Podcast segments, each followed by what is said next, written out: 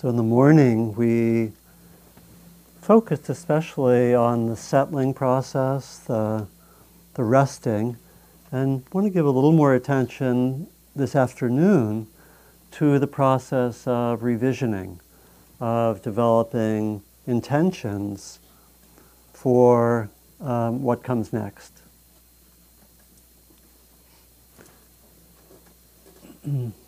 And I, was reflecting that it's actually, we're, we're, we're dealing with a mystery, which is really the mystery of transformation, of how we live most fully. How do we uh, orient ourselves to, as it were, bring out our gifts, bring out our uh, what's deeper within? How do we move away from being sometimes stuck or sometimes caught with old habits or patterns or um, ways of being in the world. And this is, this is mysterious. We're really talking about how there is transformation, both personal and I think also cultural.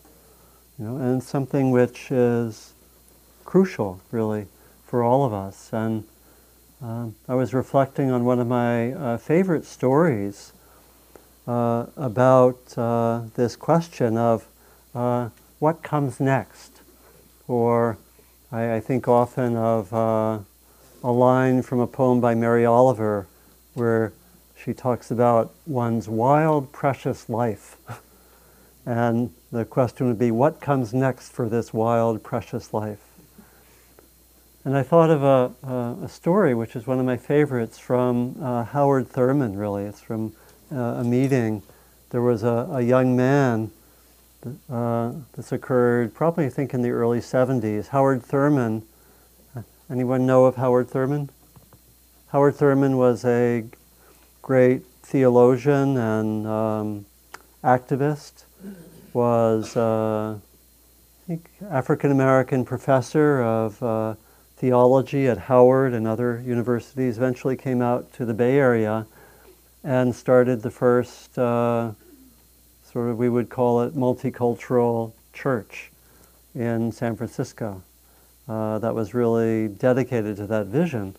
And he um, was also a mystic. So he was like, we would call him now, we would call him a sacred activist or a spiritual activist.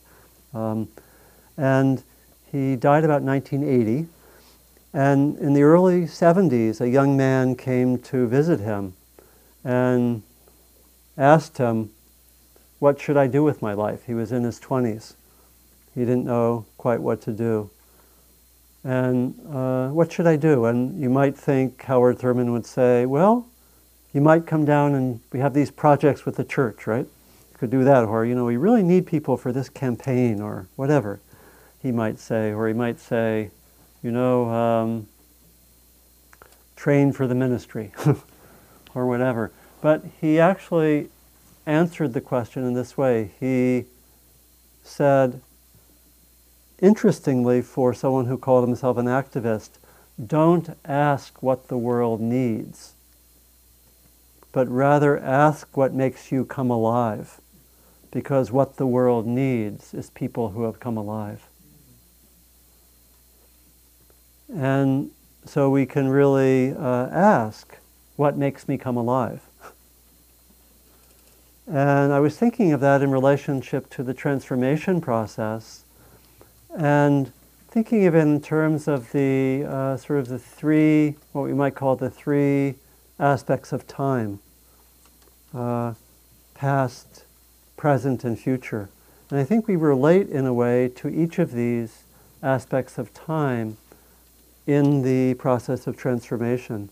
And you know, our really our core tool in our practice is learning to be more present centered, is learning to be with present centered experience, to see that which makes it hard for us to be with the present, which we can count many things that make it hard the distracted mind, the habituated mind, the constant thinking, the um, uh, habitual tendencies and so forth. Uh, but the invocation of practice is to really come back over and over again to the present moment. That's what the training is. That's what we're, in a sense, doing here today. We're taking a day away from a lot of activity and just continually coming back to being present with the breath, with our body, with, uh, with the earth, with um, really with each other. And there's a beautiful passage from the um, teachings of the Buddha where he says, Do not pursue the past, do not lose yourself in the future. The past no longer is, the future has not yet come. Looking deeply at life as it is, in the very here and now, the practitioner dwells in stability and freedom. And that probably is the most basic instruction for us. That, and as we as we um, continue to practice, increasingly, we do relate to the past and the future, but we do so as it were in the present moment. So, learning meditation is not about giving up planning, right? It's not about giving up intentions, it's not about giving up aspirations, but it's having them come more out of what Thurman called the sense of aliveness or the, pre- the present centeredness, and less out of maybe ideas that we've taken from someone else. It comes more out of our, uh, our guts in a way, or out of our deep intuition that we experience more in the present moment. And it comes also out of what uh, the Zen teacher Suzuki Roshi called beginner's mind. Do you know that phrase? That in this text, which, which I brought in, Zen mind, beginner's mind, he says that the task of practice is to keep with beginner's mind. And maybe I'll read this passage because it's really uh, so, so central and really so beautiful. People say that practicing is difficult, but there is a misunderstanding as to why. It is not difficult because it is, because it is hard to sit in a cross legged position or to attain enlightenment. It is difficult because it is hard to keep our mind pure and our practice pure in its fundamental sense. In Japan, we have the phrase shoshin, which means beginner's mind. The goal of practice is always to keep our beginner's mind. Suppose you recite the Prajnaparamita Sutra only once. It might be very good, but what hap- would happen if you recited it twice, three times, four times, or more? You might easily lose your original attitude.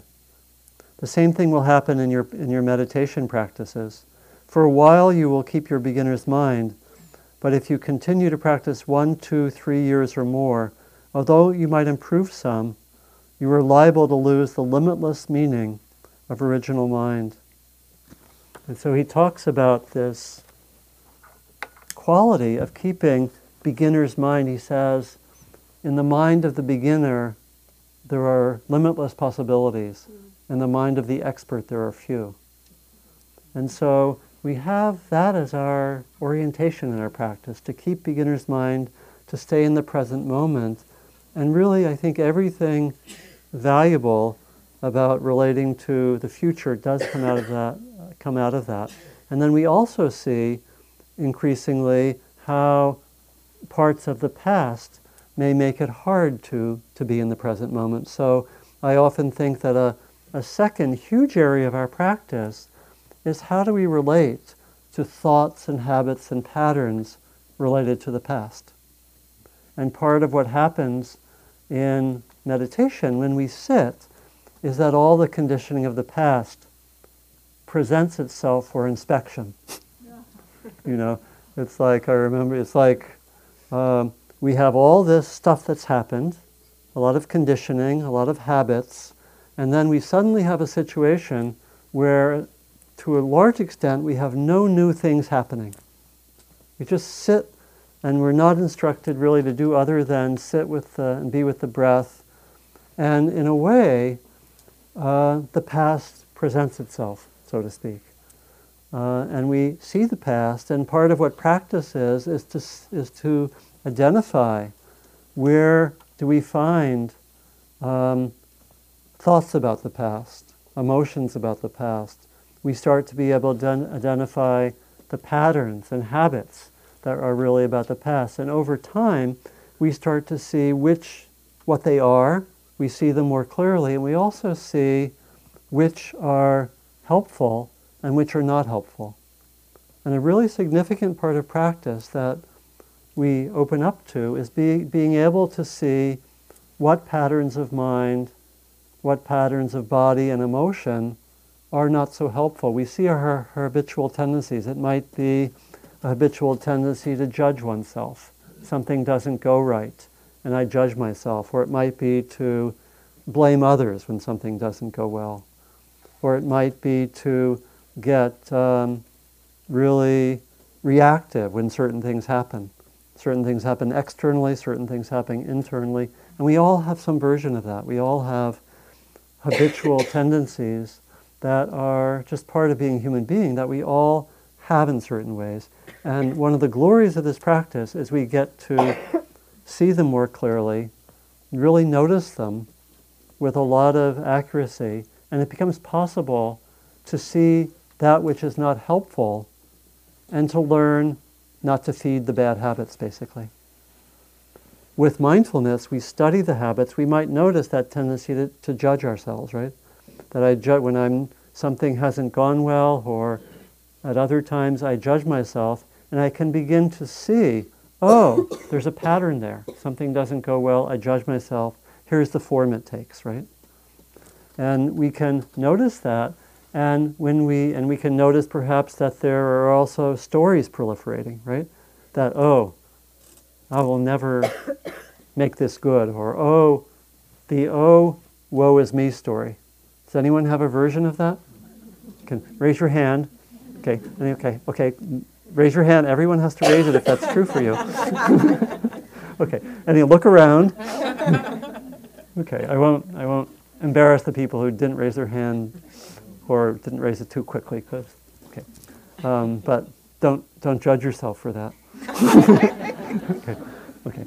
So we, we can notice those patterns, and with mindfulness, we can do a few things. For one thing, when we have noticed an old pattern or old habit enough, we can really um, we notice it coming up and we don't feed it.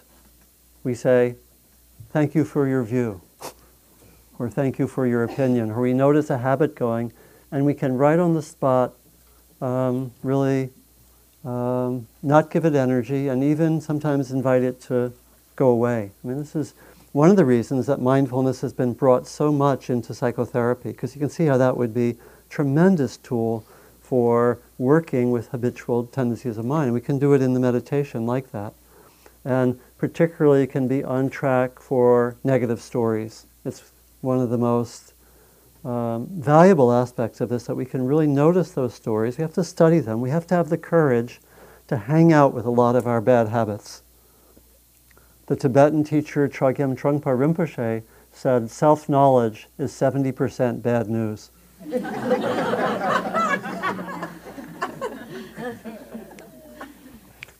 So you have to have some courage to hang out with that, right? and to be with, oh my God. And we have to sit there, and sometimes our meditation is, oh, not that one again, right? And oh, there's that voice again. Oh my God, again. I thought we had finished with that one. I thought meditation was supposed to clear everything up within a week or two. and we, we stay with it. And so this is a large part of our practice. It's, and, you know, a little later we'll do this guided visualization where we'll ask, what do I want to let go of? What habit, what pattern do I want to let go of for the next year? And then the other aspect of practice is, we might say, uh, oriented more, a little bit more to the future. And that is where we work with intention and aspiration, and we do things deliberately that cultivate beautiful qualities. You know, although the practice is very present centered, there's a very important place for setting intention, working with aspiration, and acting in ways which will bear fruit in the future. You know, and so we actually have all of these dimensions in. And in fact, the, um, the core in the Buddha's teachings of the meaning of karma is not about some quasi mystical sense of fate. Like if you, I don't know, if you killed some ants yesterday, you know, you'll get stung by a wasp today, or something like that, or something of, you know, everything is karma. You know, when I was once studying karma, I had my, I had a friend visiting my house and staying with me for a while, and right, right on the day I was preparing, like to some uh, a talk on karma, she um, went to the bathroom, and the bathroom got stuck, and she said, "That's my karma." you know, I, and I worked that into my, my talk. but, it, but it was, um, I think that is not really the essence of karma, the, you know, having some sense of, some mystical sense of this happened because this happened and so forth. But it's really, in the teachings, it's very clear. The essence of karma is noticing that present centered intention has an impact on the future. And that's it, actually. There's a line where, where the Buddha says, intention it is that I call karma. So working skillfully with intention is really, really crucial. What that means is if we further, if we have an intention to further something, either with our actions or our, or our, our thoughts, that will become strengthened. If I keep overeating, that tendency is strengthened, right? if I choose to be generous or I choose to be uh, kind, if I really have that intention, that will tend to be what, what is developed. You know, it's like we, whatever we feed grows, as it were. And so that's really the essence of how we relate to the future. We try to act skillfully in relation to the future uh, in general. And we also, I think, try to be sensitive for what in ourself wants to grow, what wants to come out. And sometimes that takes being quiet, right? Sometimes it takes letting go of activity, not being so distracted to know what wants to come into being next. It's really this crucial practice that's so appropriate at this time of the year, right? When we have the earth is more dark and we can have, for many of us, less activity and it lets us be a little more quiet, a little less distracted and then we say, what wants to come into being? You know, one of my teachers, who was a therapist, said that at every moment there's something that he called the organic wish. There's one of my teachers named Jon Eisman. So I don't know, does anyone know Jon? Maybe somebody. He's based in Oregon. He teaches the Hakomi approach to uh, body-based psychotherapy. And very beautiful teacher. And he has this sense every moment has this organic wish. And our practice often is to be quiet enough and um, less caught in our habits so we can actually sense what that is. And we can also do that in a sense um, in relation to what wants to, what wants to come next. And so we, in a way, relate in that way, and that's the way we, we invite, really, we might say we invite the light. We invite the beautiful qualities. We in, invite skillfully uh, what, what wants to happen next. So, that being said, I think we're ready for this guided practice, and I'll give a visualization that especially helps us to work with the question what do I want to let go of now for this next cycle of time? And where especially am I called to develop in positive ways? So, if you need to shift a little bit to take a comfortable posture, this will be about 10 minutes. And we'll do this practice as a guided meditation now. And then I'll do I'll really uh, complete the practice after our next walking period in the last sitting. We'll complete the practice uh, with a with a brief ritual at the at the end of the day.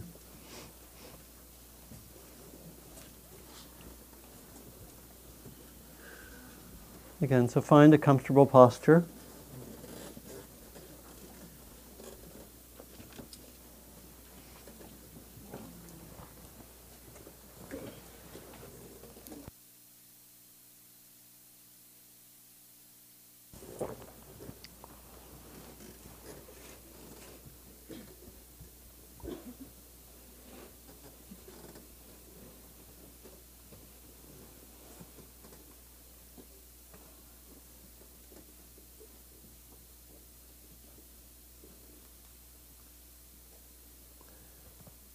First, I'd like to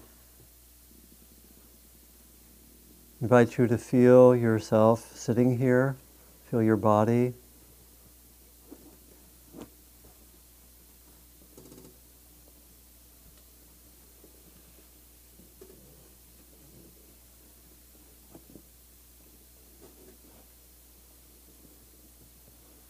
And then imagine yourself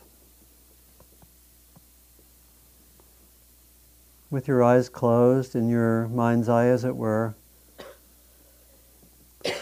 moving up into the sky, moving up and flying above Spirit Rock, and going up further to the level of the clouds.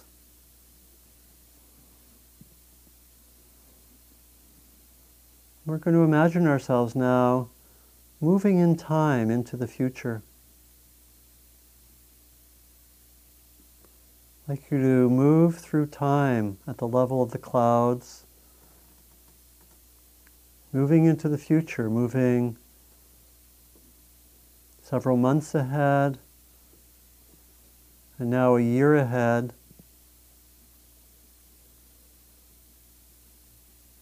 And now two years ahead. And now three years ahead. You can imagine yourself being in the clouds now. And you actually, now you can come down just beneath the level of the clouds. You're three years ahead, and you look down. And in these three years, you will have developed in ways that really connect with that sense of what wants to develop next. You will have really developed in ways that connect with your heart's wishes. And you look down now, three years from now, and see yourself. See yourself in some place, some activity. And just notice what's there, what's happening.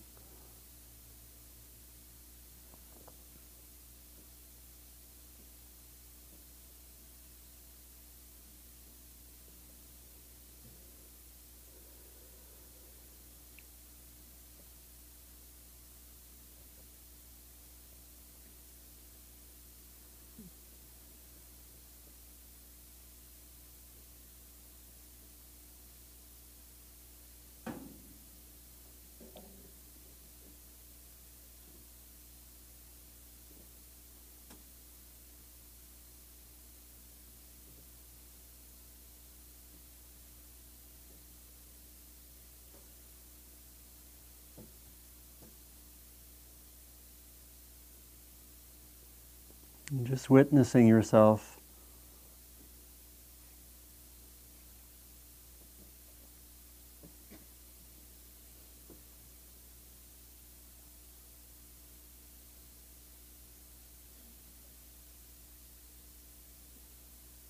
Now you've seen yourself, and you're in a little while you're going to come back to the present moment. But before that happens, there is a wise being who comes to you as you're looking down. There's a wise being. It might be someone you know, someone you don't know, someone you've heard of. So a wise being comes up to you. See who that is.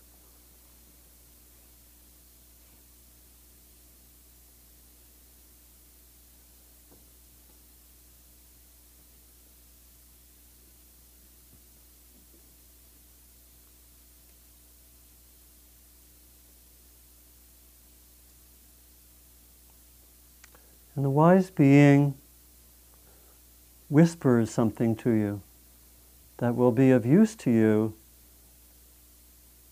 when you are back in the present moment.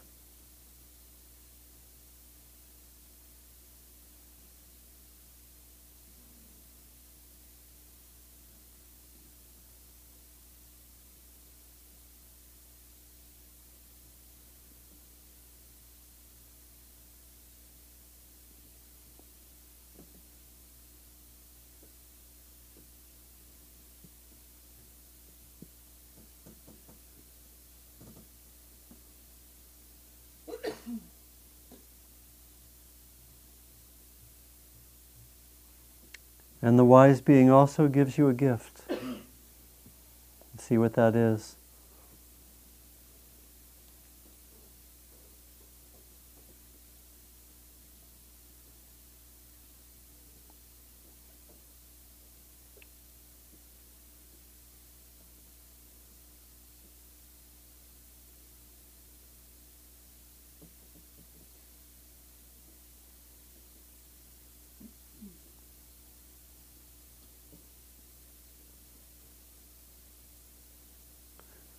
And now you say, in whatever way you wish, thank you to this wise one. And you come back through the sky to the present moment. Coming back in time, back to two years from now, a year and a half flying through the sky. A year. And now you come and you're in the present and you can look down and you see the hills, that spirit rock. And you come back into being in your body, being here in the present moment.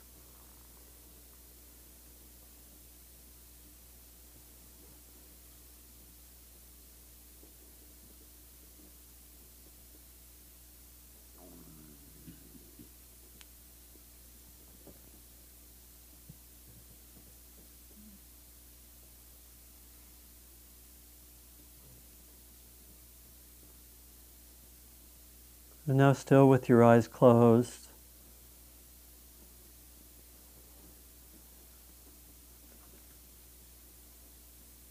the invitation is to reflect on two questions.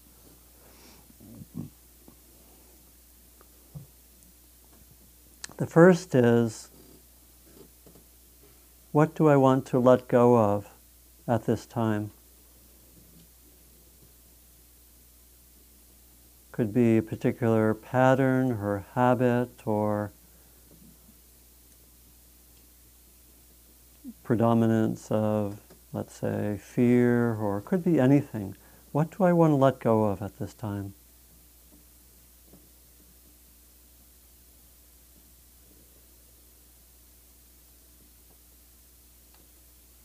And think of one or two, one or two things.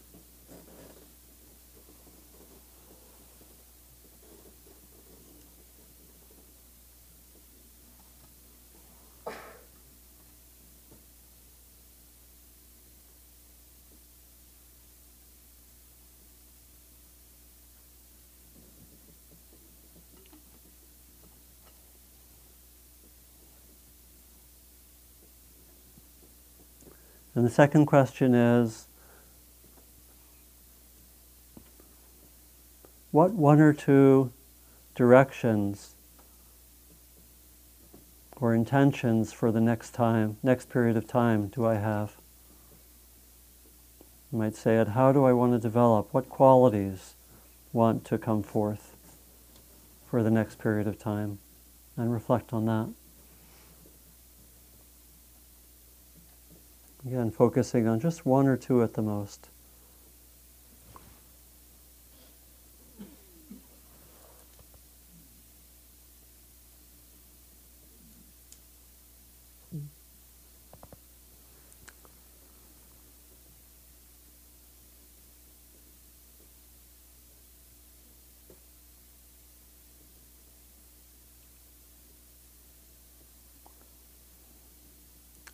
And now still keeping silence, I invite you to take those two pieces of paper and on one of them write down what you intend to let go of.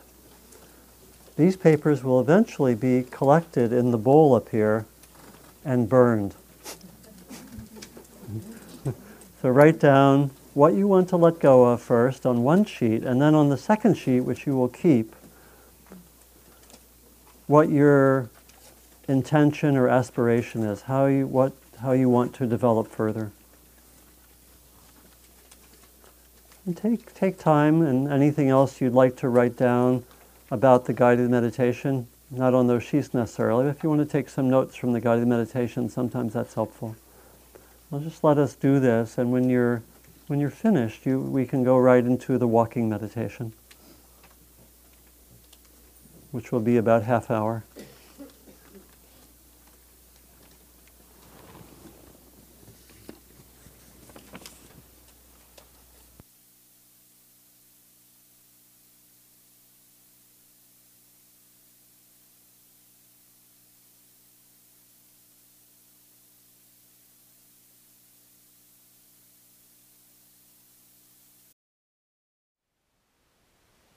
Thank you for listening.